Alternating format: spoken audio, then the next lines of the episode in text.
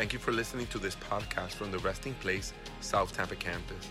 We hope you feel honored, empowered, and full of faith because of what you hear, and we would love to see you at a gathering soon. For more resources like this, head to trpfamily.org. I'm really grateful for everyone that helps. Um, and they know that I'm constantly saying thank you, but I, even publicly, I like to say thank you.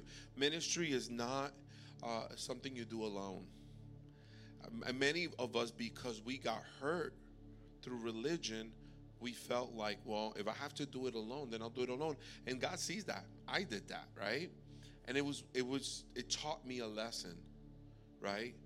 And, but then also God taught me how to love the church outside, to love the church inside, and through having leaders that love me, encourage me, empower me, um, my heart has changed, you know. And I realize, church, like pastoring, if you think you're going to do it by yourself, you're crazy because there's no way we God didn't call it a body part. God called the body. We really do need each other. And sometimes is the hardest thing for, for believers because so many believers have been hurt or have gone through like a religious system that kind of pushed them away or they feel lost in the midst of that, that we tend to feel like, I'll just do it alone. And it's good that you're made up that even if you have to do it, if you found yourself alone, right, then do it but it doesn't mean God wants you alone. If people reject you and abandon you, then yes, do it alone if you have to. But God is raising up believers. And, and, and, and the world will see that we are sons and daughters of God through our love.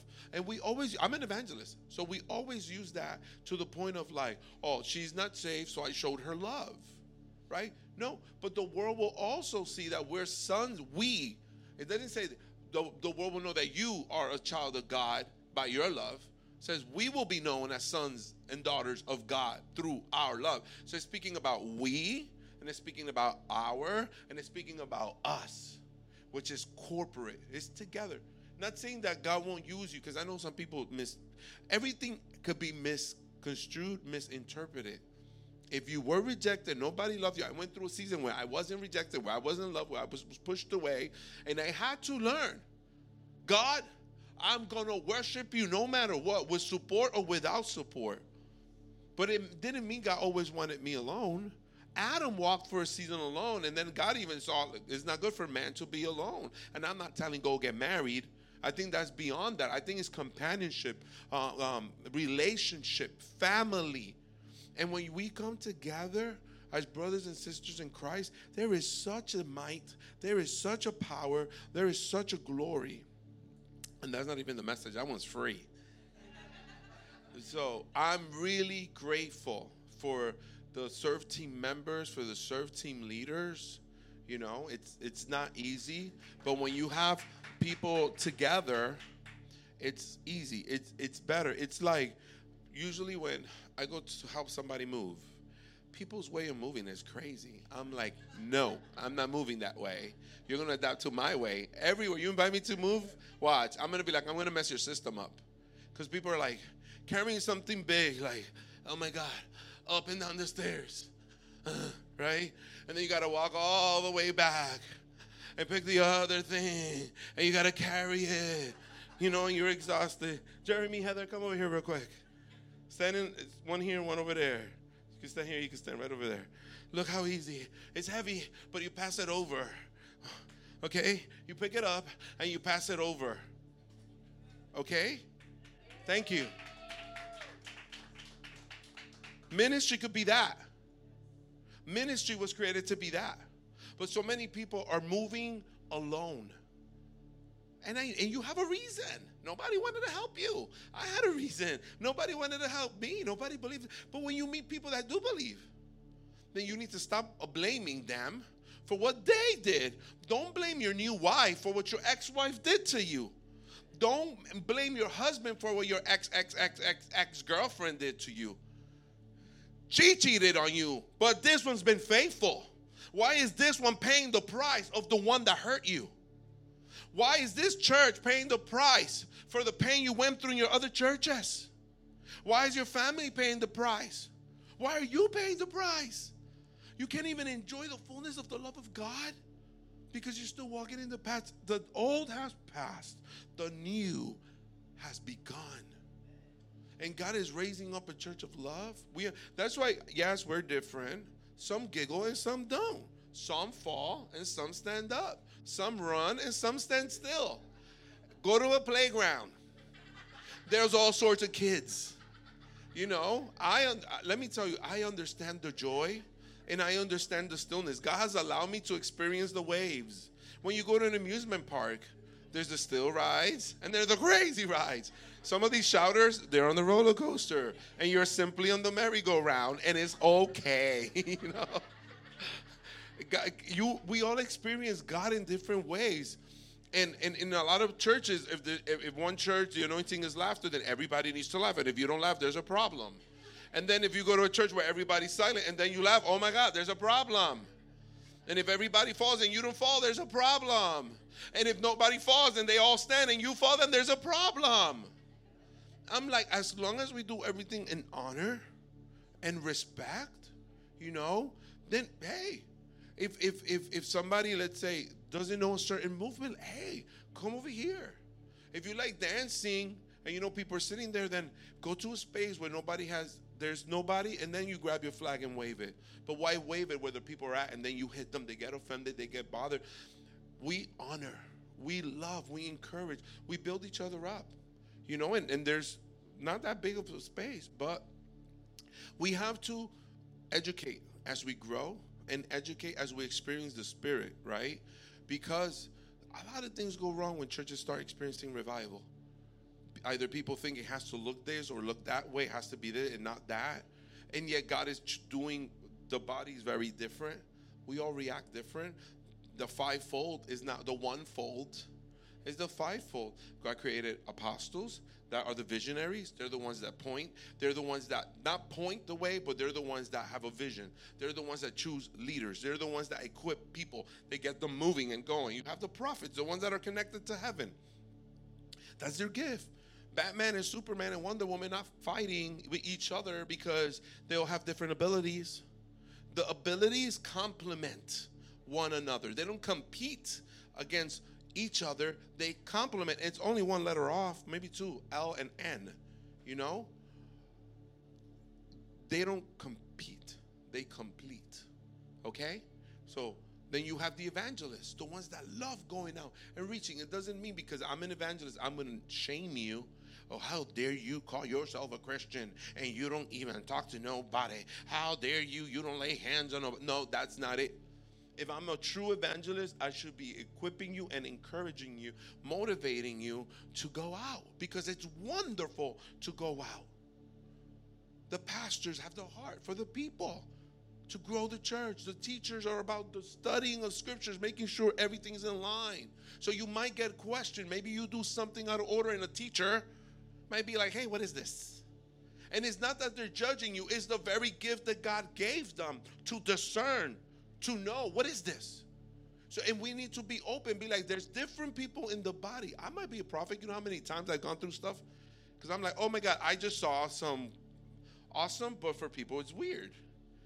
But the prophet be like, oh, I see, I don't know, I'm trying to think of a vision that I've had that totally like blew people's mind. I remember the first time, if you look in the back, there's a painting on the corner. Frankie, can you bring me the, the flower girl with the harp? And so I'm, I'm prophetic and I'm also evangelistic, right? And pastoral. And I wasn't even talk, gonna talk about this, but I feel God is leading me this way for a quick moment. So I want to share this because as we grow, we will learn and we will mature. I want to see a mature church because division comes when these things are not handled and they're not explained. I remember years ago, I started experiencing supernatural, right? And for somebody that that doesn't see in the spirit, this might be totally weird. Like, what is that? A flower with a heart and blah blah blah blah, right? And I remember it was weird for me, but it's my gifting. I'm not expecting if you're not prophetic, I'm not expecting you to get it. I'm not expecting you to get it, but I'm expecting you to discern it. And I'm expecting you to listen. And I'll explain it to you, and then you'll see the powerful testimony behind it years ago, 20 years ago, God opened up my spiritual eyes, takes me out of this dimension into, into the glory dimension, and I'm literally seeing things um, when my eyes open. Like when somebody's high, stoned, drunk, I was gone, but I was in church praying. And all of a sudden, get knocked down on the ground. When I stand up, I thought people in my church were like went and got costumes and dressed themselves up. And I'm like, what is going on? Like, what, what are you people doing? And they didn't even know what I was seeing. But it was all I was seeing in the spirit realm. And God, I thought they went and got shields and swords. I'm like, where did you guys pull out swords?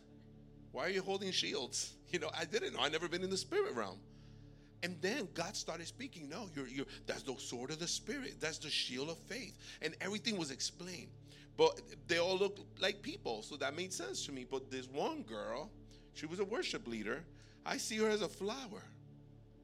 And at that moment when you're the glory, you don't question. You're just like, whoa, this is beautiful. But then when you come back to your rational mind, you're like, I was freaking out. I was like, why did I see her as a flower? A living flower? Am I crazy? Am I losing my mind? So I see her. I see this garage, and it was dirty, and there's a whole mess in this garage. And then there's this flower. And the Lord brings me to forth in front of this flower. Yeah. And as the Lord brings me in front of the flower, uh, I see that the flower was alive, like a living flower. I'm gonna just put this here. And it was a living flower. And the flower was playing his, uh, um, it had a heart, and the heart was a harp. And the flower is playing a harp that is a harp, right? And I'm like, Lord, this is, re-. but it, when you're in that realm, it's so beautiful. It's like a wonderful, marvelous dream that you just, you, you don't even know how you think these things, right?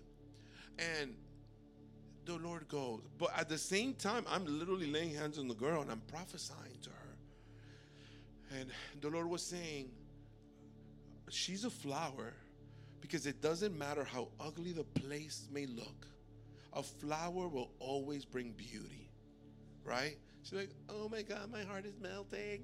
The way the Lord is talking to me, you know, because the Lord is poetic. And then the Lord says, and her heart is a harp because it doesn't matter how bad you play a harp, it will always play a beautiful melody. And that's her heart. People have treated her bad, but all that comes from her is worship you know, she gets thrown on the ground in the spirit. She has a God encounter. And then I sit down and I'm like, oh my God, I'm crazy. Why did I see a girl as a flower with a heart that's moving? That's, you know, you just like, your mind starts going and doubting immediately. You come back into your physical self, you start going into doubt, doubt mode, right? But you have to stay in faith mode. You're seeing the evidence that God's ministering to her. But I was doubting. Nobody knew I was doubting. I was seeing the move of God in the room. But I sit down, I'm watching everybody, and I'm like, I'm crazy. This one was really crazy. This one had to be wrong. Because that's what we do. This time I messed up, right? That, that was always like, this time. And then she gets up. From the spirit, she gets up and comes to me. And she starts hitting my chest like that. She's like, What's my name? And I'm like, Ah. Now I'm like, Leilani's your name. What's wrong with you? She's like, But what's the meaning of my name? I was like, I don't know. What? What's my name? And I'm like, I don't know. Is it Hawaiian? She goes, It is Hawaiian, but what's the meaning of my name? I'm like, I don't know. What is it? She goes, Heavenly flower. When you look up Leilani in the dictionary, in the one you know name dictionaries, and you look at the meaning of my name is Abraham. It means father of many nations. People, prophets used to see me. They're like, oh, there's a lot of little sheep that follow you. One day you'll be a pastor like there's never been a pastor before. I'm like 21 years old. I don't even know the Bible. What are you talking about, bro? You know? And God will speak. I'm to use you. I'm to use you. I didn't understand. You're to be father for many people. I'm like, I don't even, to this day, I was like, I don't even got kids. I do got kids. Look at this room, you know? that's gonna mean I'm your spiritual father, but that's what a pastor does. He's like a dad. He loves, he prepares a house, takes the care of the kids, whether they're his kids or not his kids. A real dad is not a man that has three kids. No, if there's five kids in the neighborhoods that don't have a father, that father will get those kids gifts. That father will open the door. That father will go and play basketball with them. That's a father. You might see foster children and not have real children, but you'll take care of them. You're God's kid. So if I put my life to love you, I'm a father. And then Leilani literally means heavenly flower. And she said, Don't you ever doubt what God shows you. You know, and I was like, I'm done. And over and over, it still happens. God shows me something weird. It's it's weird, but it's beautiful. It's not like monster, not it's something really artistically beautiful. So all I could do is paint it. I want to become like a like a Picasso or like a Michelangelo and create these these beautiful graphics. You know, I want to. That's my goal. I want to draw like that. not like this, you know, but whatever, it'll happen. um, but it has its own little flavor, and I think I could work for Disney. I mean, I think people would love my movies. People would say they're like, "Wow, that's really beautiful." These people are visionaries. They have purity in their minds and create this encouraging, beautiful movies. Um, but anyways, I didn't get it, right? And I didn't, I, and people didn't get me either. But now, like Resting Place, my pastor, he's an apostle. And I have Tracy that's a prophet, and I'm an evan- prophetic evangelist. And there's Jimmy that's a pastor, and there's Scott that's a teacher. And we come together and we understand each other. So when I look at you guys, I know none of you are like any other. Every single one of you is unique, and you have your own superpower. And I don't want you to be, I never want anybody to come here and think, I need to be like that one, or I need to laugh like that one, or I need to speak the tongues they speak. You're never going to speak the tongues I speak. You're never going to move in the same anointing I move. You're never going to preach like I preach. When you start preaching, watch, you're going to sound like you. If you sound like me, I'm going to be like, sit down because you still didn't get it right. You're trying to be like me. I know out there that people tell you that, but I don't believe that. I don't believe God made carbon copies. If your DNA is completely different than mine, if my fingerprints are completely different than yours, if the way that I think, that I look, that I act, that I live is different than yours, then I believe the anointing that's in you is going to drive you to be exactly who God made you to be. Amen. Amen. So now I could go into the message. No, I, I feel like I had to say all that. Um, so the first thing I'm going to do, because I'm going to be sh- today, I'm really going to be sharing my testimony, but it's not my testimony to in, to make you like me. I want to encourage you to follow God's leading. I want to encourage you to not feel shame for your story. There's so many Christians, trust me, they write to me. I know what I'm talking about. I don't expose their stuff that are struggling with even giving their story. There's a way you could give it professionally and properly in public, right? There's a way that I speak at a club when I go minister to people. I love the streets because I get to talk real, like bleh, like nobody's watching. I could be me.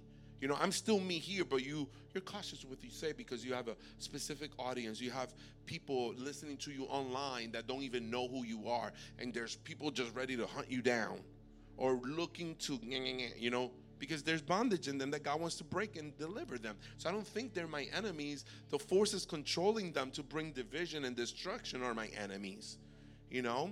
But I want to share my story to encourage you not to be like me, but to walk in the freedom that God's given me, to walk in the same joy God's given. It's the same joy. It's going to look different. I feel joy, I start painting and I start dancing. Rhonda feels joy, she starts hollering. And she goes, that's Rhonda. And when I know Rhonda does that, I know she's feeling God. It might look weird to people, but she's just, it's like a little kid. Touch a puppy, like my dog, right? He, he acts really weird when I touch him. He touches it, and he goes, and then he goes, he runs like that. And he just runs. Like I know as soon as I touch him, he's gonna get really excited, and he's gonna do like 500 laps back and forth, all curved, you know. but whatever, that's how he reacts. Frankie touches him, he doesn't do that. My mom touches, he doesn't do that. I touch him, he does that. And I go to him, fire. He's like, "Rah, rah, rah." I'm like, fire. rah, rah, rah." I'm like, do you feel fire? Yeah, I like. I, I always wonder if he feels it because I do that to him and he reacts. I'm like, and my nieces and nephew were the same way when they were little. I used to be like, we're playing PlayStation, be like, Holy Ghost, and they'll fall. I'm like, Mommy, they fell out for real. that was literally like 15 years ago. They were little. They don't even remember. Anyways, I just want to encourage you to be, don't be I don't I know Paul said it be an imitator of me as I'm imitator of Christ. Imitate Christ. Just imitate Christ. I don't get it right all the time. I can only share what I feel has worked for me, but I want to encourage you. I'm not ashamed of my testimony. And people that come here, you're going to hear my testimony over and over again because I'm not ashamed of it. I know there's power in my testimony. It's different. Yeah, I sin different than you. I acted different than you. I looked different than you. But I was on my way to hell just like you. And Jesus delivered me just like he delivered you. Amen.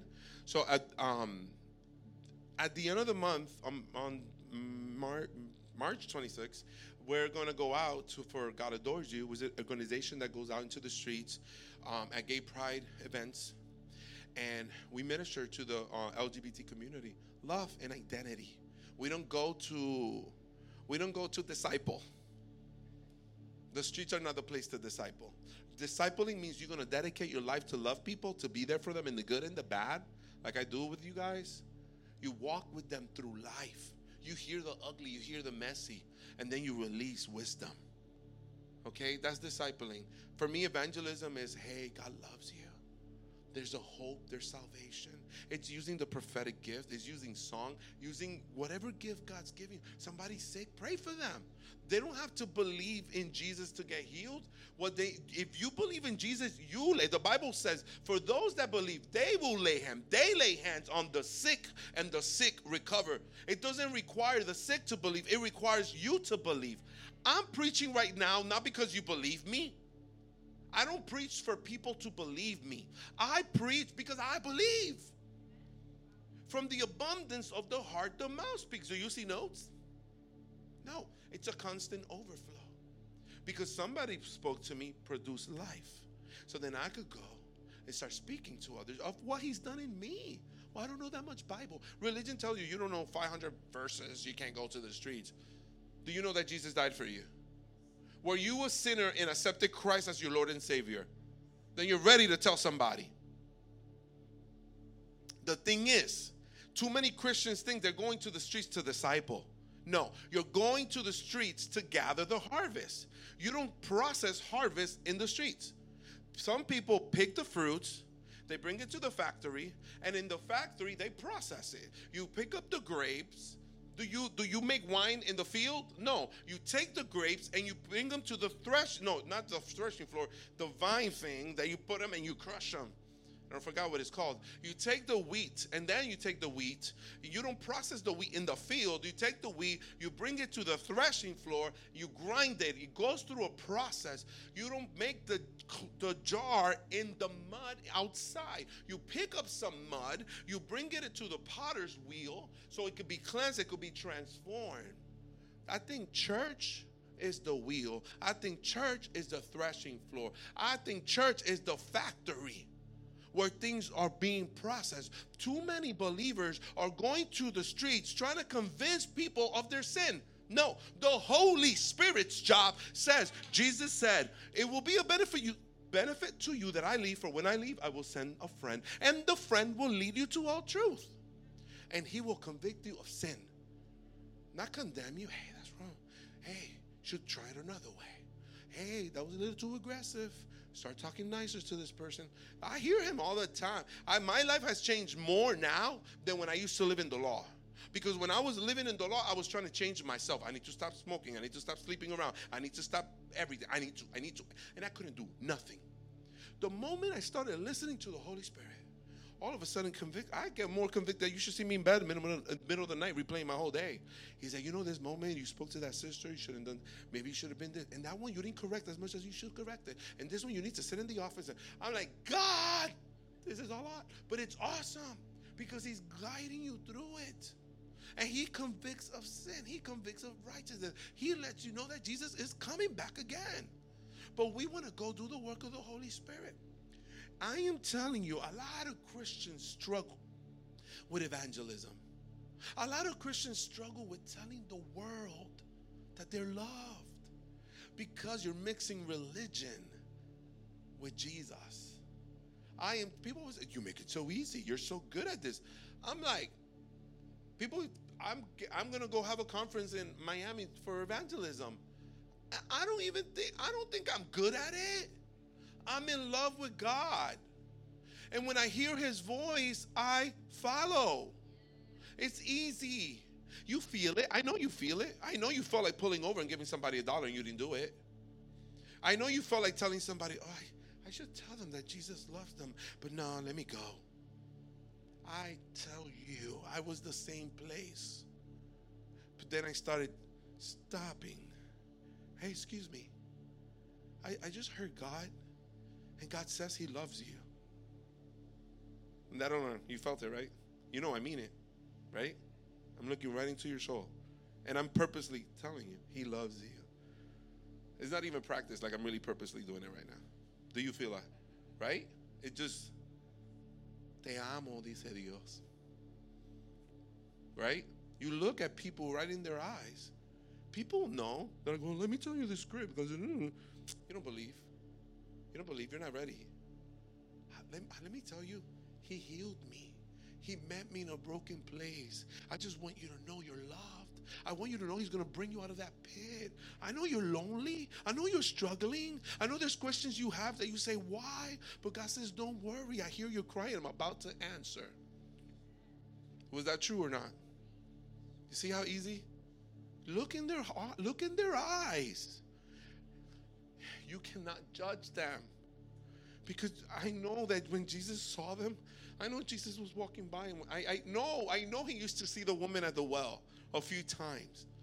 You know, I'm gonna get her. It's like when you go fishing, you wash your fishes. I'm gonna get that one. When you go shopping, it's like, that's the one I want, right? And you work hard to get that one. I didn't want this one, I wanted that one. I'm gonna wait because for how long? I was, I was even telling Frankie, my family, I want a big bed. I'm in this little bed, I'm having back pains for a year. He always goes, God always gives you why, everything you want. And I go, because I wait. Because I wait. I could have gone got my old bed, right? I could have invested, but I was like, uh. And then I don't know where my friends like, God, God told me to buy you a bed. And they didn't even know. You should see how my bed is this big now. I got it this week. I got to jump. You know how I'm tall. My bed is this big. I'm literally going like this. I'm like, yes, I feel little. God will bring things when we wait on the Lord. And there's a beauty of it. And it's not saying, oh, I'm Mr. Powerful, wait, Mr. Wait. I'm cool at waiting. No. You know how many times I stumbled, flipped, and flopped and broke my head before I got it? You know how many times I saw people in the street and I felt it. And I used to tell my pastor, I was like, back in Jersey, like, I feel God calling me to the streets. Oh, you better not go. You better be careful with the spirits in the streets. And I should be like, but why? If the Bible says that greater is he that's in me that he's in the world, why is my pastor telling me to be afraid of the world? Demons will manifest, my pastor will run that way, and I'm like, attack! And he's like, run. I'm like, wait, you're the pastor. then people had a problem with me. I'm like, there's a, if, if, a thief comes into my house, if somebody comes in here to kill us, I better be the first one to get shot. I better be the first one to go fight. That's what pastors do. They fight, they protect the sheep and fight off the wolves. That's what a father does. A, fa- a real dad is going are you not going to protect your kids if somebody came to kill them, to hurt them? Oh, oh, you wouldn't protect, if you're in the street with her, somebody came to attack her, will you not fight? It's like, honey, I might die today, but this is it, we're going down, right? I'm protecting what God gave me. You know, so where was I going with this? I totally was just like, I'm sorry, I'm not a professional Christian. Part two, you know. but anyway, I totally lost my train of thought right there. Anyways, Holy Spirit, speak. But you know, oh yeah, my, they were afraid. I remember in 2004, 2005, I knew my testimony, and God told me, He said, "Go to go to go to the gay pride parade in New York City." What will I do there? He's like, go preach to them. What? And then I felt it. So I went to my pastor and I was like, on this day, there's a gay pride parade in New York City. And God said, I have to go. You might catch a spirit. Already caught it. I caught the Holy Ghost a long time ago. Look at you. I was waiting for the Holy Spirit to come down. I got baptized with the Holy Spirit November 21st. 2000 no it was november 21st of 1991 some of you weren't even born Wait, i got the holy ghost shakes i was getting holy ghost and you didn't even exist on earth but you did exist in heaven that's amazing right anyways they were afraid but i remember i went it was me and my, my friend karen my friend melissa we didn't do much we spoke to one person we were just we didn't know what we were doing we were so afraid. We're like thousands of people. We're just like, what do we do? But the fact that we went, we were literally scouting out the territory of the enemy. We really were, and I didn't know that. That was 2004, 2005. That same day that I went, a prophet came to the church and preached. And I called my, he goes, my pastor called me, like, where were you? You didn't come to church today. I was like, I, I was at Gay Pride. He's like, that makes sense. The message today was the priests don't walk in the between the dry bones, but prophets do. Priests don't walk in the in the valley of dry bones. Prophets walk in the valley of dry bones. Because prophets have authority to prophesy over the dry bones so they could come back to life. I will be there. Because I was there before by myself. And when things didn't make sense, you saw those kids in the background in the shadows crying in the car. That used to be me.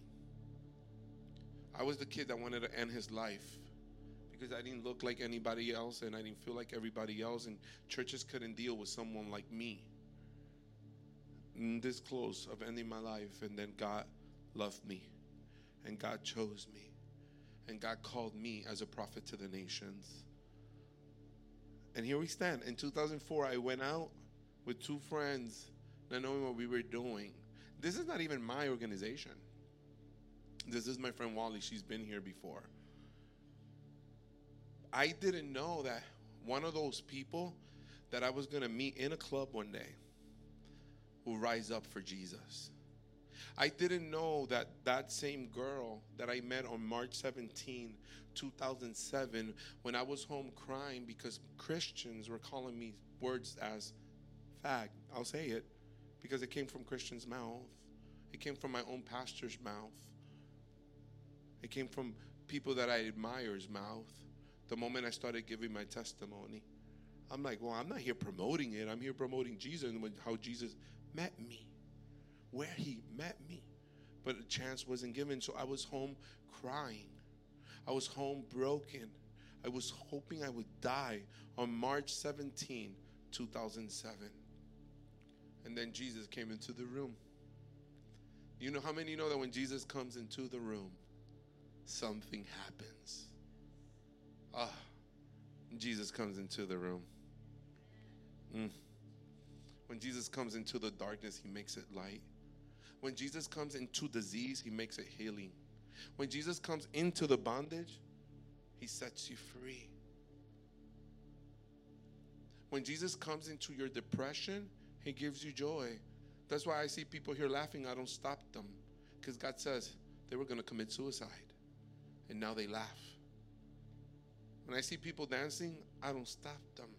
Because some of them at one point couldn't walk and God healed them. And now they dance for Jesus. When you see me preaching and dancing and skipping and speaking in tongues and nonstop Jesus, it's because at one point, nonstop, I didn't have Jesus. One point in my life, nonstop, all I saw was death.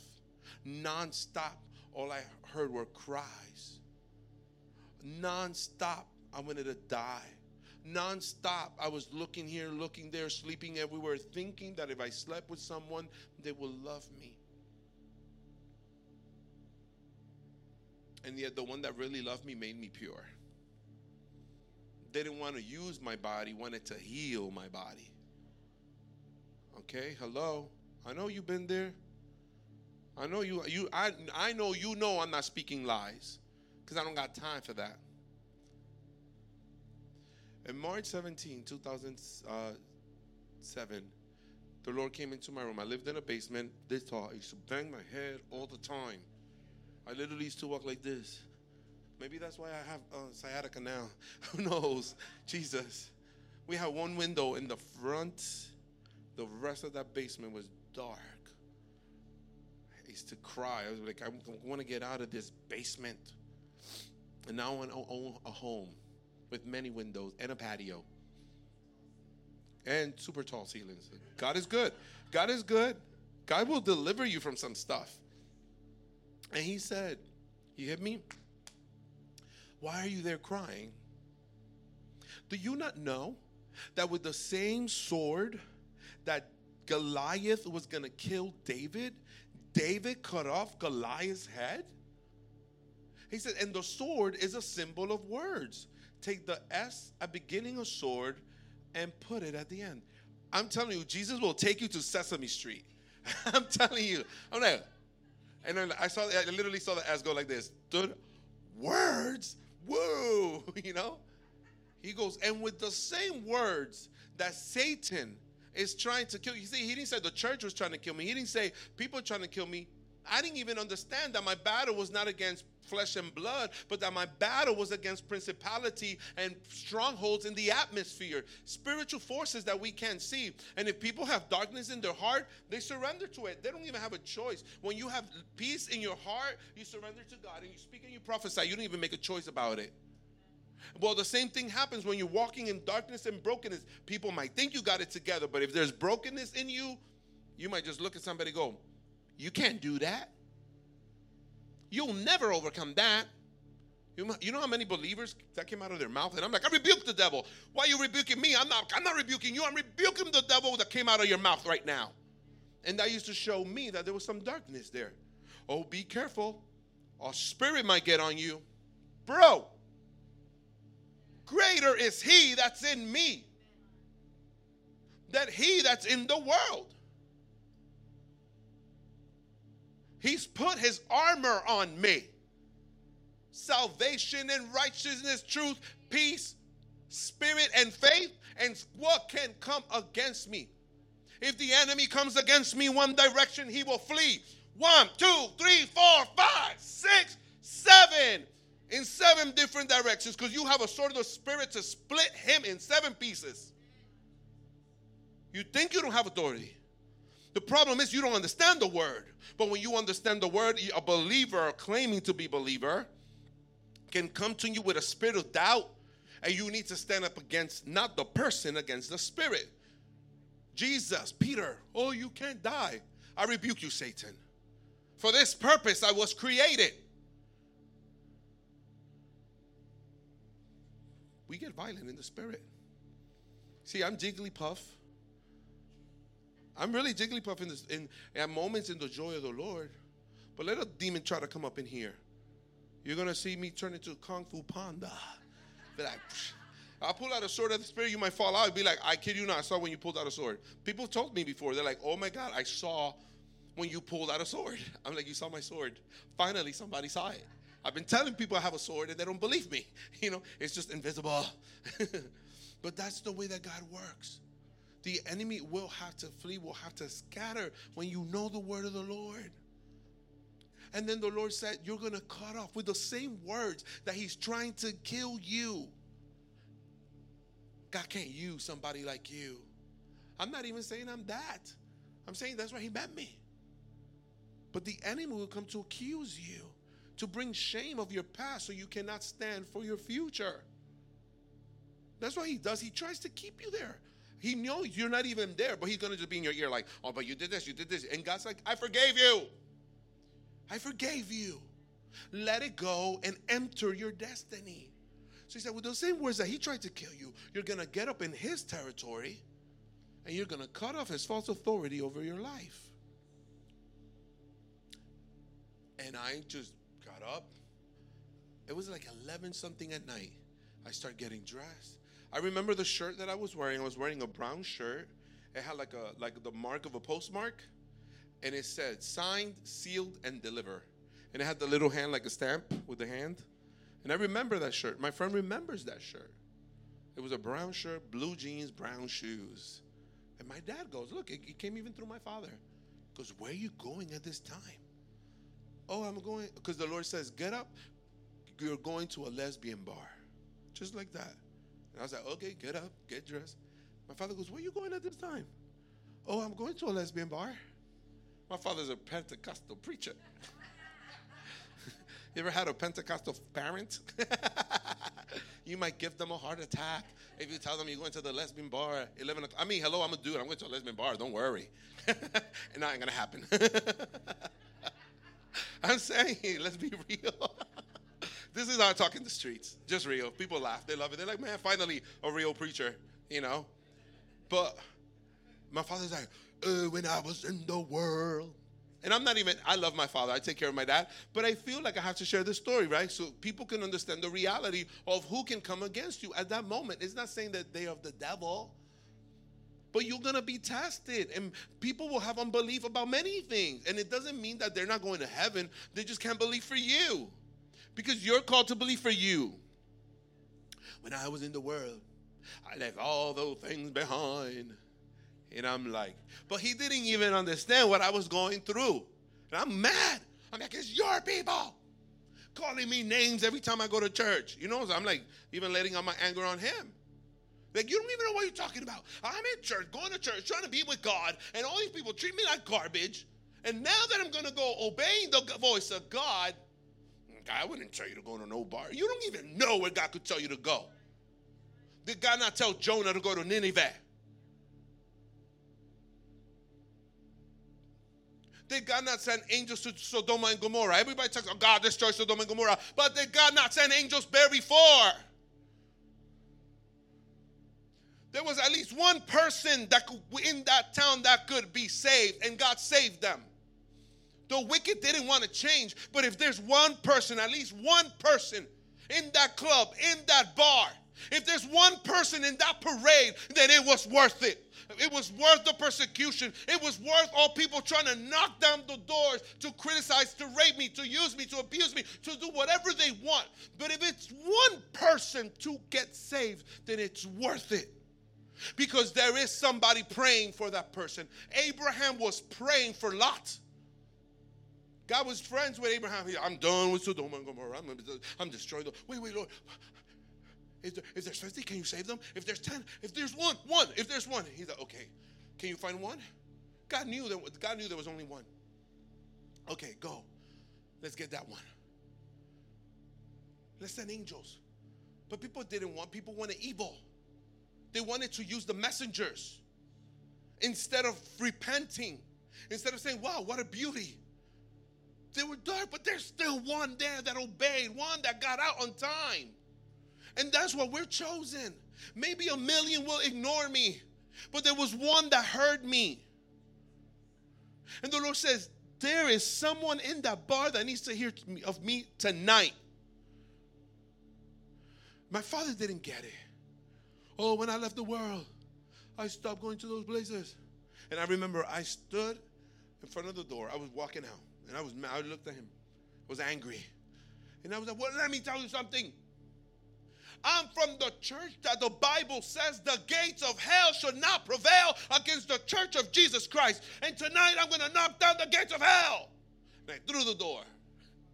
And then I got in the car and God said, Call him. And I'm not lying to you. I called my dad, and the Lord says, Apologize. And I did, but I was still standing against the enemy. Not my father, but the demon that was trying to stop me from going. As soon as I went from Newark, New Jersey, all the way to Queens, New York, to a place called Chueca in Spanish, Chueca, which means collision. I didn't read spiritual signs like that back then. Now it's funny. It's hilarious that I met somebody for Jesus at a place called Collision. That was the collision spot.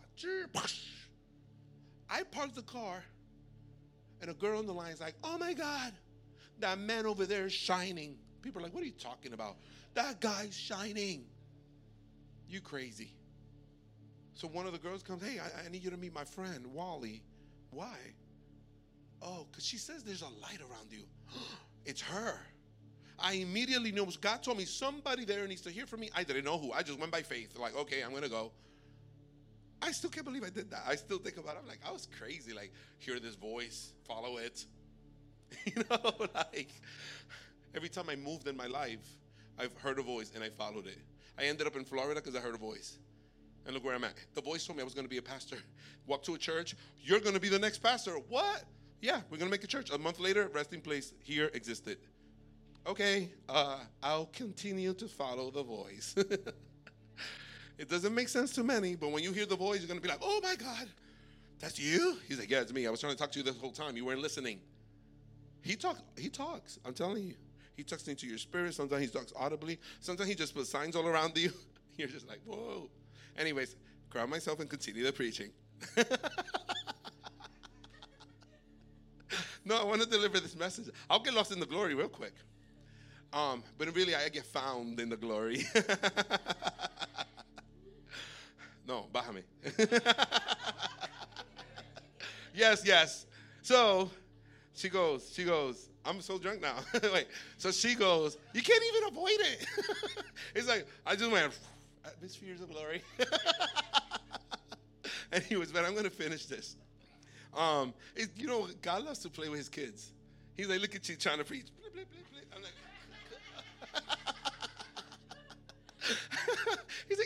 cute. You trying to, you trying to be serious now? and I'm just like,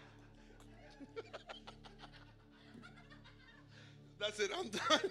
I'm done. I don't even know what I'm doing now. oh my God! You see how radical I'm like burning. Whoa! I know. He's like, let's collide now. I want you now. It's like when you're in love, right? They might be like, no, now, baby. He's like, no, I want you now. Come over here. You know, he's like, I want to kiss you now. Right? It's just the way that life is. Even with your kids, right? Mom, not now. You're like, I love my child. Kids get embarrassed. Like, the mom picks them up. Honey. And sometimes we're like that with God. We're like, God, stop, not now. Lord, Lord, not now. He's like, why not? I want to touch you now. Oh, praise God. Okay, I'm ready. So they bring the girl. they bring the. they bring the girl. I mean, they bring me to the girl, Wally, and she's like, they go, Wally, this is Abraham. Abraham, this is Wally. And I'm more like, I'm more like, and she's like, you know, she just had attitude. She's like, what you doing here? And she goes, you are effing, she said the effing all the way, but I'm in church with the mic. I won't say it because it's being recorded. but she goes, You're an effing Christian, aren't you?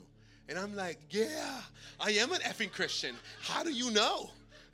She, I was more, she was trying to be mean, but I was like caught up in this joy, like, this is really happening right now. So I didn't, even though it came to offend me, it couldn't offend me. And let me tell you something people could come against you to offend you, but you decide if it offends you because you have the power to turn it around. Whatever the enemy created to destroy you, the Lord said in His word, I'll turn it around to bless you. So you choose if it hurts you, or you choose if you use it as a weapon. Say, like the word of the Lord. I never had this revelation like this, but when the Lord said, right, with the same sword that Goliath was going to kill David, David didn't kill Goliath with another sword. Goliath came to kill him. He said, boom, knock down. Give me that sword and killed him with his own sword. That was like that scene should be in a movie, right? Like cool Matrix. You know, like the head just flies in the air. Like, right? It should totally be like that. Or at least in anime. But um, so with the same sword that the enemy's trying to destroy you, with the same words, whatever you've been called in your life, God is telling you today, I'm about to turn it around. They told you you were good for nothing. You're going to be good for everything in the name of Jesus. They told you you're going to be last. God says you're about to be first. They say you're not going to succeed. You're about to overcome in the name of the Lord Almighty. It's being changed. So she couldn't offend me. I was excited. I agreed. I was like, I know them. Trust me, I'm not one of them, but I get you, right? When somebody goes, "Oh, you you're one of those effing Christians," first remember they've been hurt. Okay? Oh, you're one of those Jesus believers. You know why somebody will go, "You know what? You're one of those Jesus believers?" And they start walking backwards. You know why? Because those Jesus believers hurt them. I promise, try it out. Just be like, I'm sorry they hurt you. Say that. I don't care. It don't matter. It don't matter you didn't do it. We're one body. Well, if my if my left hand smacked you, then my right hand should at least comfort you. If I kicked you, then I should be willing to use my feet to walk to you. Because we're one body. Not saying you specifically did it, but if one part of the body hurt somebody, we could redeem it. We have the power to redeem it. What the enemy created to destroy us, God is trying to turn it around to bless us. Amen. But we need some mighty men and women of God, men and women of God that understand the kingdom, that understand heart. So when somebody's trying to walk away from you, like, I know, I know they hurt you, but I'm sorry. I'm sorry for what my brothers and sisters did to you. I'm sorry. And I believe God has a plan for you. And all of a sudden, guards come down. They're like, oh, you're not going to hurt me. It's like a puppy that's in the street or a little dog that's been abandoned and trying to survive. People, you're trying to help them, but they're like, eh, right? It takes days to calm the puppy down, giving them little treats. Don't rush the puppy. Don't drag it. Be gentle. Be kind. Let them let them see that you're good. Let them see that yes, you are a Christian and that you're not that type of Christian, but that you are a Christian that has had an encounter with Jesus Christ, that you do love, that you understand because you also found yourself in that place.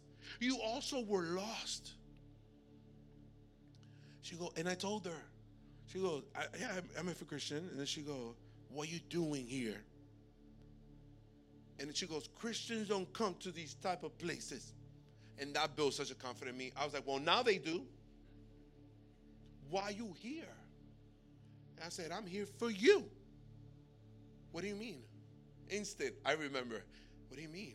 Well, I was home and I was crying, and people in church were making fun of me because I'm like you, because I've gone through this and this and this, and they didn't want to hear my story. They were telling me to shut up. And then Jesus came into my room and told me that I had to come to the club tonight because somebody needed to hear from him. And I just parked, and you start shouting that there's a light on me, so it's you. Really?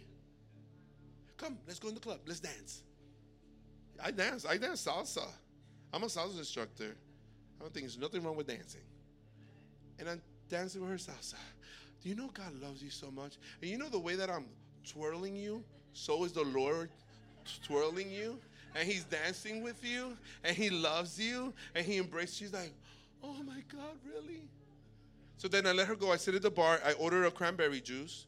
It was cranberry juice because I had a surgery. So I couldn't drink anything. I'm not trying to get up here and be, oh, holy no, I was the perfect Christian because I don't drink. Well, I didn't have a drink. Not, you know, no. I sat there because I had a surgery. My tonsils have been removed. I could only drink cranberry juice. I drank cranberry juice. But I was going, God, if that's the girl if that's the person, let her come back. A little bit later, she comes back. She sits next to me. She said, Can I sit here? Sure. She said, What you doing? She goes, Honey, what are you doing? Now she was sweet. She's an effing Christian. Now she's like, Hey, honey. And I just like, I remember that was so funny. Can I sit here? Sure. She's like, Can you keep telling me about Jesus? I like how you talk about him. You guys know if I talk good about Jesus or not.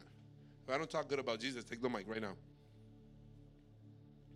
I talk better about Jesus now than I did then. I know him more. That's how many years? 10, 11, 12, 13, 15, 15 years. Right? That girl starts opening up. Father Pentecostal, raised in the church, hurt, abuse, everything you could, just like me, everything you could think about, she's been through. We connect. I get home that Sunday morning that was Saturday night. I didn't get home till like six in the morning. I called my pastor, hey, I'm not coming to church. Whoa, what's wrong? What's going on? I was like, I was up at the club. What? What's going on? I was preaching. Since I was preaching and you were sleeping, well, now you go preach because I'm going to sleep. They're like, praise the Lord, brother. But I used to break their head. I know I broke their head, trust me. but you know what?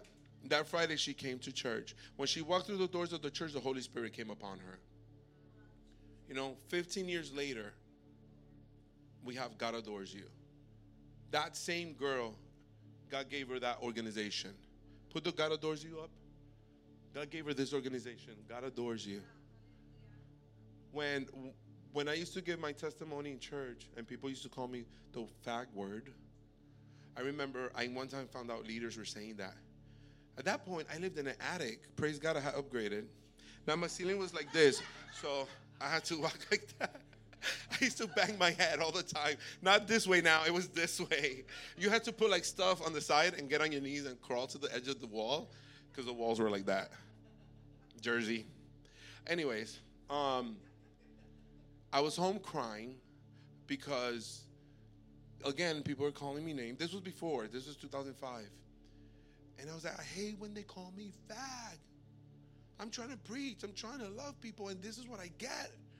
Right? It was the enemy trying to stop me. And that night, I fell asleep like this. I was looking at the wall, fetal, uh, my face to the wall, and my back to the room. My room lit up, and an angel came to my room. And he came here, and he goes, You're no longer a fag, you're a fog. I get out of bed. I'm like, oh fuck, like what? You know, like, and I was sitting in my bed. I turn around and like I'm sitting. uh, It was probably this far. I'm sitting there, and the angels they're like this, all in white, shining face, and he's just like, yes, you are. I'm like, oh fog, like what? Didn't even make no sense whatsoever. So I'm like, oh fog. He goes, yes, you are a fog because you are a friend of God. So what the enemy created to destroy me, now God turns it around to bless me. And he only needed to change one letter. He's like, he took his eraser, take that O out of there. No, take that A out of there. Oops. Take the A. Oh, I get it. The A is for alpha. That was the beginning. Now he puts the O for the end. I started as dad, but now he gave me a new ending. Hallelujah. He's never shown me that one before. I'm like, whoa, here we go again. To the glory.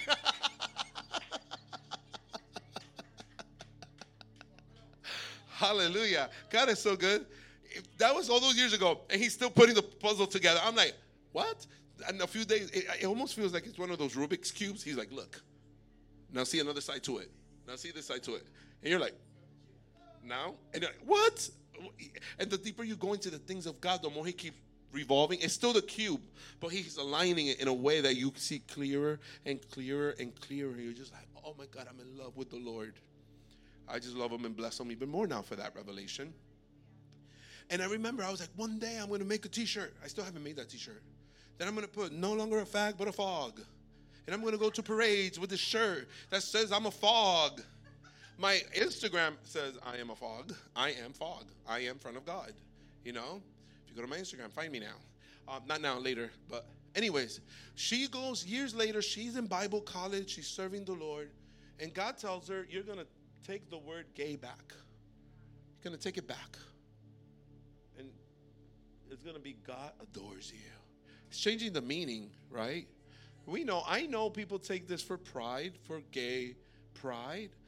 I know the rainbow represents God's promise, right? But when I go to the parade and I see all those people in the rainbow, I'm like, oh my God, there's a promise. There's a promise. And I just go down the street, there's a promise for you. Let me tell you what God says. And hey, you, let me tell you what God says about you. And hey, you, let me tell you what God says about you.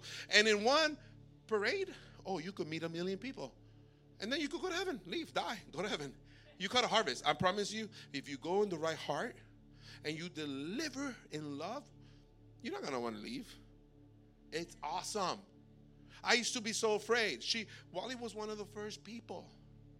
Now, people think I'm good at this. I'm good at evangelizing. I'm not. I don't think I am. I think I just love God because God loved me first. And I love God so much that I need for people to know how good He is. And that I was in a dark place. And that there is a hope and salvation for them as well. And you go, I'm telling you, people get magnetized. I've seen the wildest people get touched by God.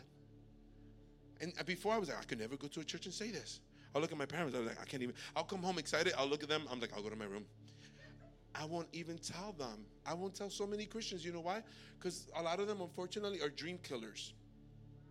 You're making up stories. And you're stuck at home, talking to the walls. And you're not doing what God called you to do. That's what I could say. I'm not going to argue. I'm not going to argue. I always tell Christians, oh, you, you going out there celebrating gay pride. I was like, did you not read the banner?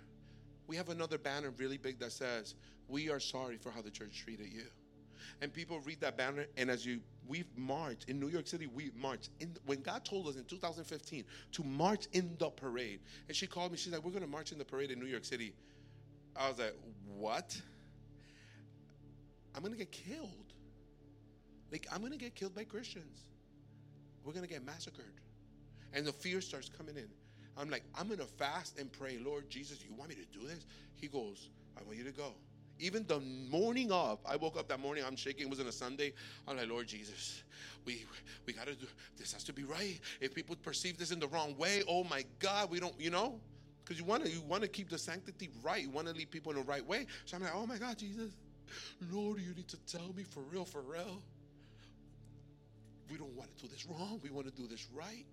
We have two people think it's just one side. Can I tell you, you're getting hit by the Christians, oh, you're affirming homosexuality. And then you got the LGBT community going, oh, you're trying to change us. You're trying to do this. And in reality, I'm in the middle going, I love you both. And I want both to get saved. And I want both sides to know that Jesus loves them, that Jesus is able to do exceedingly abundantly more than you can think or ask. But you're being knocked by both sides. Both sides has a different perception, but if they stood in the middle, they could look to the left and they could look to the right and could understand what God is doing. Not many believers would understand, starting with my own family. But I said, I'm to go. The Lord said, the same way that I picked up that cross and I was walking through the streets, made a fool, laughing, mocked, but I was carrying the message of my Father. You will pick up that banner and you will announce my love. And I said, Here we go. And I was shaking. I was shaking in, the, in my boots when we were there. Like, oh my God, the whole time. And we got to the line. I don't know what happened when we got to the line. We're about to start. Is our turn? Because there's like hundreds and thousands of organizations. You're waiting for five hours just to march for like an hour or two shaking, shaking, shaking. And as soon as we get to that line, boldness. I don't know, boldness. I'm roaring in the middle of New York. I never in my life thought that I would be screaming the name of Jesus. Okay? I never thought I would be doing it in any place, but especially uh, like a pride parade. I never in a million years thought, Jesus loves you. Jesus loves you. He wants you to come to him. And the boldness Oh, let's go. No shame whatsoever, freedom. And as people are falling on their knees, I'm like, pick them up crying. Can I get another hug? I haven't been hugged in years. This is what you could mean. People that are hurting. Nobody said get away. If anything, they were like, finally, we're hearing good news. Yeah, you saw those signs? You saw those signs in that video, right? What was missing in all those signs? You know, not one of those signs says God loves you. You know, not one of the signs says um, there's salvation available. Imagine going to a heavyweight person and saying, hey, you're fat. Or going to a girl that might not feel so pretty, go, you're so ugly. You should kill yourself. You're hope going to a depressed person and going, you're so depressed, you're not to make it out of that depression. I want you to know that that's what those Christians are doing and not in the name of my God. We don't serve the same God. That's not the same God. Because if you only take one part of the scripture, you don't give the whole scripture. Oh, the wicked will burn. Yeah, before wicked burn, the Bible says in Isaiah 55, God wants all the wicked to turn from their wicked ways. That God is ready to love them with lavish forgiveness. Okay? when Jesus sent his messenger, he says, Go to the highways and the byways and compel them to come. Compel the good and compel the bad, and tell them to come. He didn't come to leave you bound, He didn't even come for you to free yourself. He knows you cannot free yourself. He knows you cannot heal yourself. He knows you cannot restore yourself. He came to do the work. And we as messengers go out to say there is a hope. There is a salvation. There is a healer. There is a redeemer. But it's bringing Jesus with it. Frankie, can you lower the AC? I think it's getting hot, or it's me. I don't know which one it is. We have, um, I'm going to read the scripture. And I hope this is blessing you. And I hope this is not making you feel condemned because it comes with no condemnation whatsoever. I want to see the church arise and not just have church in four walls. It's good to do this. But this, entering the presence of God, should lead us to go to the lost, to go to the rebellious, to go to the wicked, to go to the evil, to go to the broken. Isaiah, in Isaiah chapter 6, I could recite that by memory. I love Isaiah chapter 6. And it says, In the year that King Uzziah died, I saw the Lord high and exalted, seated on a throne. And the train of his robe filled the temple. Above him were seraphims. Each had six wings. With two wings they covered their faces, and they, with two wings they covered their feet, and with two wings they were flying. And they were calling to one another, Holy, holy, holy is the Lord God Almighty, and the whole earth is full of his glory. At the sound of their voices, the doorposts and thresholds shook, and the temple was filled with smoke. He's seeing the glory. He goes, Woe to me, I cry. I'm ruined, for I am a man of unclean lips and I live among a people of unclean lips. And my eyes have seen the King, the Lord Almighty, a man that had a foul mouth, a man that had a dirty mouth, coming from a people with a dirty mouth, probably cursing, insulting, gluttonous. It's a lot of things we do with our unclean mouths. But he repented. He, he, you see, when you see the glory of God and the Son is the glory of the Father, when you see the glory of God, it will lead you to repentance. It will just make you drop on your knees and go, What? I thought that I knew something, and now that I see your glory, I realize I know nothing. I was trying to do it on my own, and now I see your glory, and I realize that I need you. Then a seraphim, you see, he confessed the very thing, guys. The one, the then one of the seraphims flew to me with a live coal in his hand, which he had taken with tongues from the altar. With it, he touched my mouth. He said, "See, this has touched your lips. Your guilt is taken away, and your sin is removed." So the very thing created to destroy you God purifies it. His mouth was his problem. But the angel comes and comes and goes, bling, healed. You thought your lips were unclean, and now they're clean. Maybe your sin is your hands. Maybe your sin is your mind. Maybe your sin is in your heart. Maybe your sin is in your feet. I don't know what it is. But the fire of God comes to bling, touch that spot. And the very thing you call unclean, he heals it. With me was the names that they called me, the label that I had on my head. And he God says, no longer that, but now a friend. Now you're a friend. And you know, friends, real friends talk really good about their friends. Even when they're talking bad about your friend, be like, oh, you shouldn't talk bad about that's my friend. I know my friend. You don't have to fight. Be like, well, you know what? I know them. And I go to their house and they're so nice and they're so sweet and they treat me so good. I love them so much. You should come one day. I'm to invite you over. I'm to tell them and let's heal this. Let's be a peacemaker and let's create relationship. That's what we do. And that's what we do with God. That's what I'm doing with God. I know they told you God hates you, but I'm here to tell you God loves you. You you were chosen. Why did I come from so far to meet the king? You know that you were chosen out of all your people? You. You thought you were unseen. You thought you were just going to live this normal life. And now you find yourself with a people that you did not know. So far away from everything you knew. And now you live such a different life.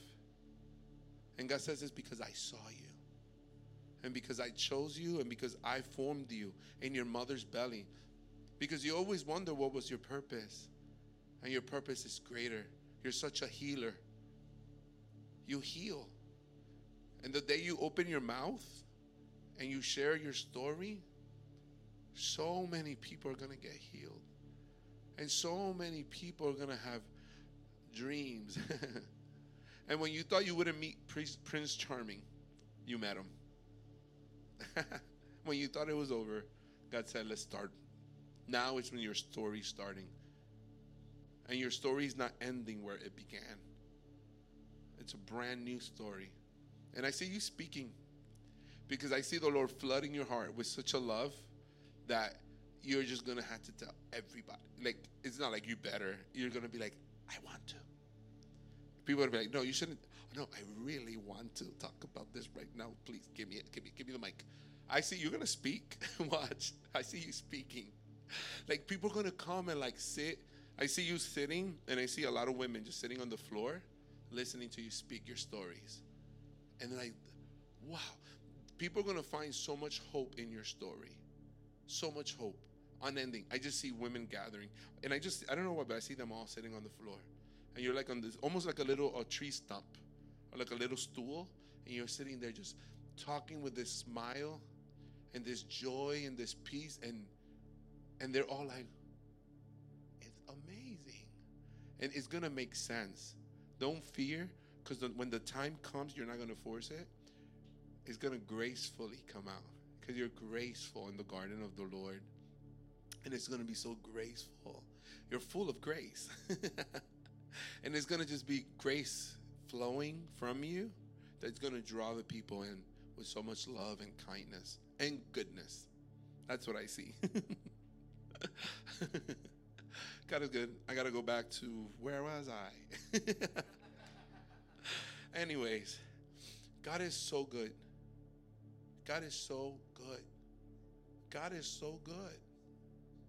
And you were chosen out of your family, out of your friends. Like, really, think about it. Think about where you used to be. Why you made it out. Why were you the one pulled? Whether the clubs, whether it was the religion, whether it was depression, whether it was abuse and accusation, loneliness, and yet God chose every single one of you. And He just picked this one and this one and this one putting them together. He's like, I think I'm going to form a body. And He saw us. And He just picked us from different nations and He's bringing us together to this little place in Tampa, Florida. Why?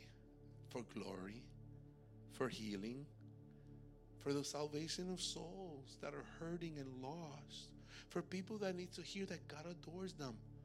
Some people go, well, God doesn't adore nobody. Well, go to your dictionary and read the meaning of adores.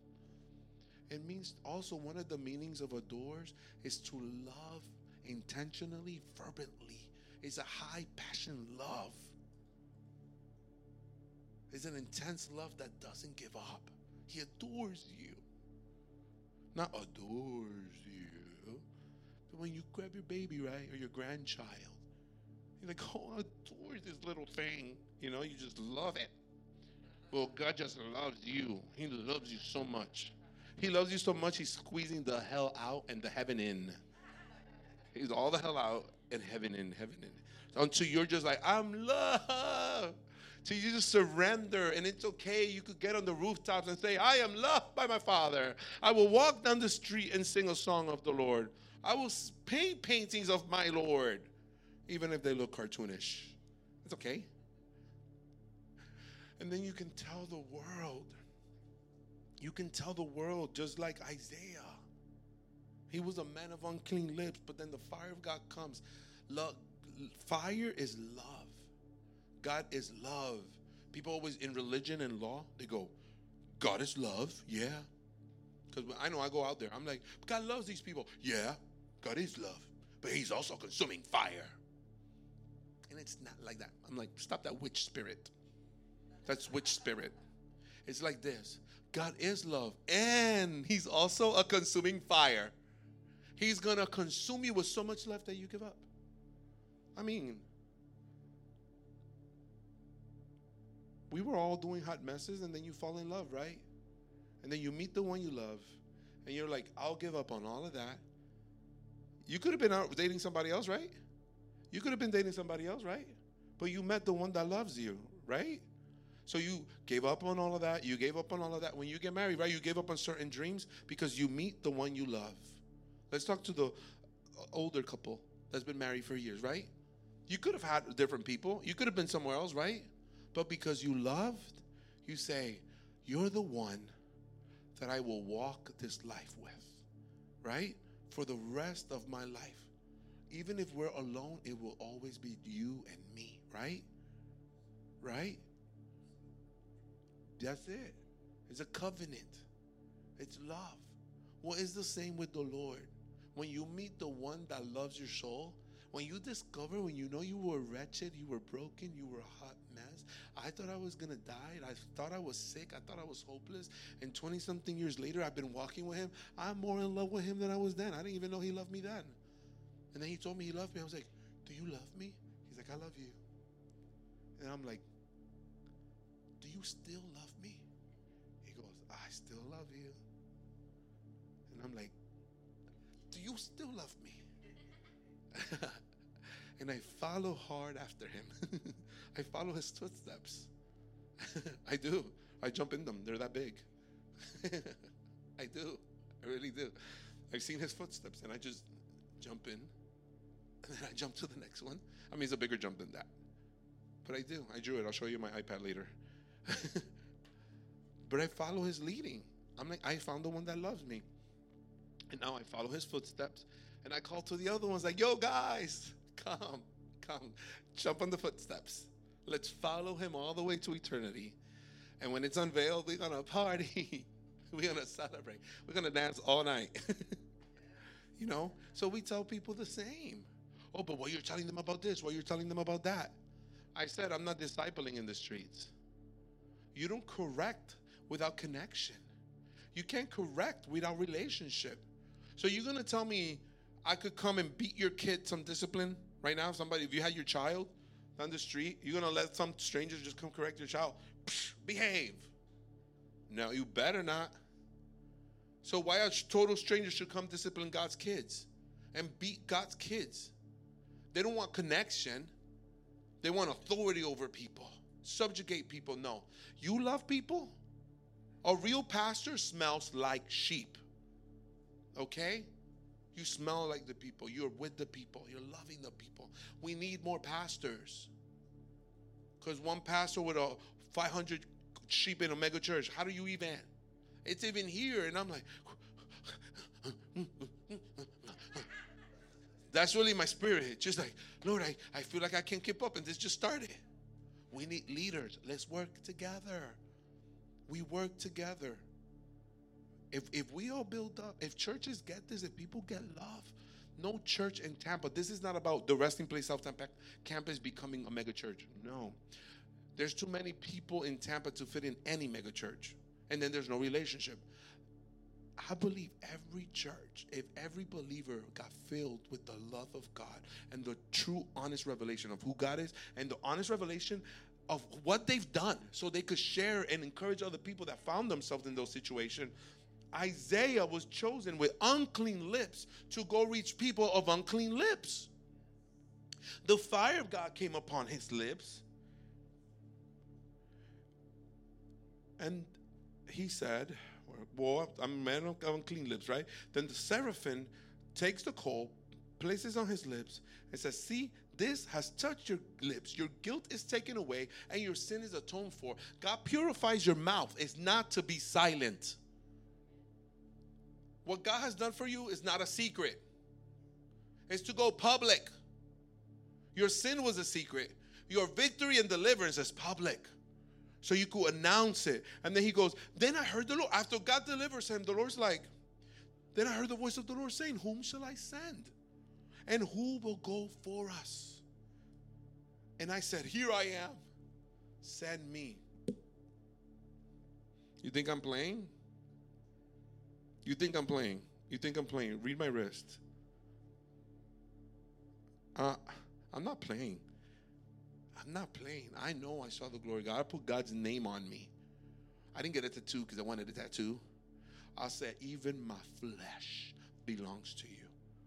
Even my flesh will worship you. Even when I don't worship you, I'm going to have to look at my arm and be like, You're here. I will remind myself that you're with me. Because I know I go through stuff and I get discouraged and I want to give up and I want to run away. Run away. I want to disappear but I'm going to remind myself that the great I am is with me. Here I am. I told the Lord, Here I am years ago.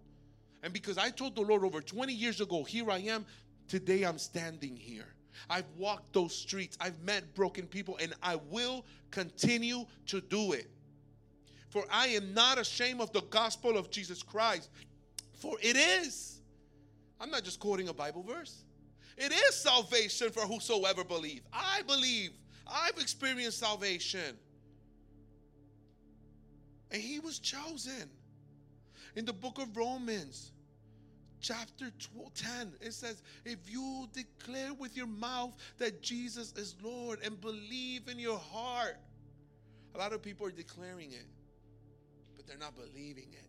You got to believe you're saved.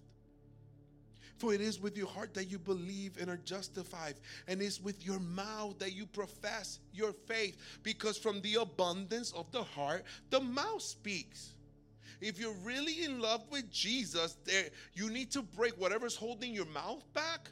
You need to let it go because you're flooding inside and you should be flooding towards the outside. The river's going not in, the river's going out. The river starts in.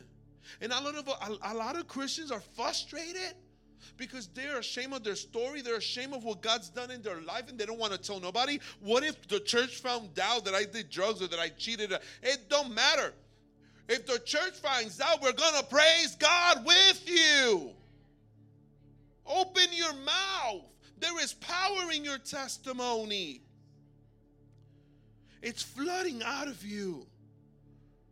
Anyone who believes in him will never be put to shame. So they shouldn't be shame. And then the Lord asks a question. For everyone who calls on the name of the Lord will be saved. And then the Lord is asking a question How then can they call on the one they have not believed in? How can these people that were on the on the on the screen, how can they believe in Jesus if they've never heard about Jesus?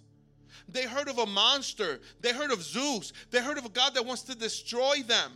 But what about Jesus, the one that makes a way? What about Jesus that is the truth and the life? What about Jesus that has kissed their heart with forgiveness? What about Jesus that has crowned their heads with love and mercy? What about Jesus that makes all things new? What about Jesus that heals the sick, that, that opens the eyes of the blind and opens the ears of the deaf and, and opens the mouth of the mute? What about Jesus that heals the lepers and Jesus that makes the lame man walk? What about Jesus that feeds the hungry? What about Jesus that captives the, that sets free the captives? They don't know him because you saw the signs. They haven't told them about him. They told them about a God that's waiting for them to do it in their own effort, but they don't know about the God that hung on a cross because he loves them. A God that says, It's finished. Why are you trying to work it out when I paid the price? And all I ask of you is to believe me that I am the Son of God, that I am God Himself redeeming you. How can they believe? if the church is not telling them. So what that we worship God in four walls but the world cannot believe in Jesus because the church is not telling the world about Jesus. So what? I had a man on Facebook write to me yesterday, not believing that there's people in the world that are hurt, that used to be in church and hurt. He goes, It's your pain speaking. I was like, I don't got no pain. I've been healed by the stripes of Jesus. I've been healed by men and women of God that are speaking life into my life. I'm crying out for the victims. I'm crying out for the abused and the rejected. For the ones that haven't been told about the love of God. I know in the world there's people that are straight up rebellious and they don't want nothing to do with Jesus. But there's also a whole bunch of people that have been rejected, abused, and don't feel like there's any hope whatsoever, that have never heard the gospel of Jesus Christ in its true form, which is love. So, how can they believe if the churches are having church, but we don't preach, we don't teach, we don't love, we don't feed, we don't heal. We have our circles, circles and we pray really good inside the four walls and we preach really good and we have all the good theological views and explanations of the sciences and the mysteries that we think we have. But what does all that matter if at the end of it you have no love? What does it matter that you give your body to be sacrificed and at the end you have no love? What does it matter that you speak in tongues and know of the mysteries beyond mysteries but have no love? What does it matter? What does it matter that you walk by broken people every day and you know the answer and you keep it to yourself? Does that not make you greedy? Does that not make you selfish? And I know this is the point where some will be like, mm, I'm offended. Then repent. Because it's not to offend, it's to heal the bride. Because we forgot in our first love. To forget your first love is to forget where He met you. To forget your first love is to forget that you were watching pornography, masturbating, addicted to all types of drugs, all type of lust, even food. It's to forget you were depressed and suicidal, drinking your sorrows away, sleeping your sorrows away, gossiping and slandering your sorrows away, criticizing your sorrows away, mocking your sorries away, or hiding in your religious ways. We're all guilty of it. We are all guilty of it. But not to share is to forget. Not to share what he did for you, he is able to do for them. That's what it's about. It's not about religious. You better get a hundred thousand souls saved. You better get five souls saved per week. No. What does it matter that you're reading a script to people and you have no passion for them? What does it matter you led them to Christ and forgot them? What does it matter that you make them say a prayer that you yourself don't even know if you believe? You think it's a prayer that saves? It's Jesus that saves. It's invoking his name that saves. It's not a religious tradition, routine, or cycle that saves. It's the very love of God being poured out from heaven onto earth, from one dimension into another, from spirit realm into physical realm. He loves you so much that he entered one dimension into another dimension. Who loves you from one dimension to another? People in your very dimension don't even love you. Sometimes you don't even love yourself. And he loves you so much that he entered from invisible realm into physical realm. You think think about a supreme being. You think a supreme being cares about an ant? Because at the end of the day, that's how little we are before him. You're not even thinking about the cells in your body right now. You're not thinking about the chromosomes that are keeping you alive. Your chromosomes are keeping you pretty well balanced. Your potassium levels are keeping you alive right now. You're not even thinking about that. Those levels went off right now. You're dropping dead right now. But we don't think that. And yet God thinks that. God thinks of the teeny, teeny, teeny, tiny things like you and me. And comes from another dimension where we really don't even exist and enters this dimension to find us and bring us into his place. And if he did it with me, and if he did it with you, He's gonna do it with them. Amen. And how can they believe in the one whom they have never heard of? And how can they hear without someone preaching to them? So, the message title today is Will You Go? Will you go? And I'm done. I know it's, it's like, I know it's like straight up Holy Ghost pork chops. Straight up. But like like Spider-Man says, or Uncle Ben says, with great power comes great responsibility. You know, we received all this power from God. We get to enjoy the goodness of God here. You know how good He is. You get to giggle, enjoy, and dance and praise. There's people out there that need it. They need to know. They might not know it this way at first, at first, you might have to come a little bit proper. Be like, hey, how you doing? Let me tell you about Jesus. He loves you. Later on, they'll get drunk too and fall on the floor laughing. Like, whoa, I didn't know it was like this. It's okay. Trust me, one day I'm expecting everybody in here to have open eye vision at the same time. But I'll lock the doors because you're going to run down the street. Like, I see the glory. I've seen people get hit with the glory. They start running. I'm like, catch them. They don't know what they're doing because you just start seeing beautiful things. Every, like, you see everything in its true form and I'm telling you, you'll be like, take me to the beach now. Be like, no, you will have a heart attack if you see the true form of the beach.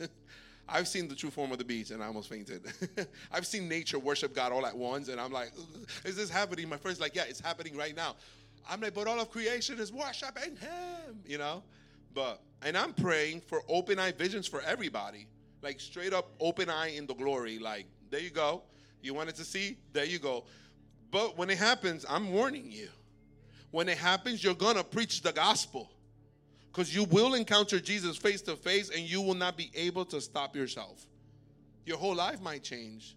Some people, you know, might be like, you done go crazy, you lost your mind, you can't stop talking about this Jesus guy. But then they're gonna go, but why people keep blessing you? Why is that? Why is your life changing around? I'm like, I'm telling you the truth. He's blessing me because he's good. And when you realize that he's good, you discover his goodness. Amen. Thank you for listening to this podcast from the Resting Place South Tampa campus. We hope you feel honored, empowered, and full of faith because of what you hear, and we would love to see you at a gathering soon. For more resources like this, head to trpfamily.org.